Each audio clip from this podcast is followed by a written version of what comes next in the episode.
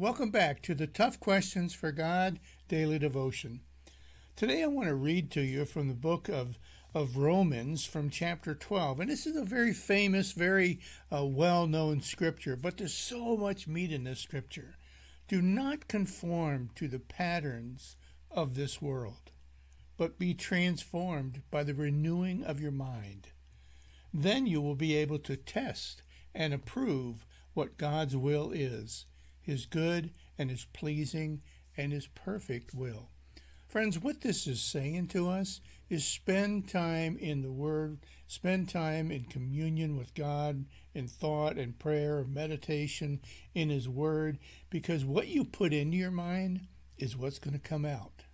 What goes into your mind is what gives you hope, and it's what you think about, and it's what you, you come to know as reality and truth in your life. Fill it up with the Word of God. And I promise you, you won't be disappointed. So thanks and God bless, and I'll see you tomorrow.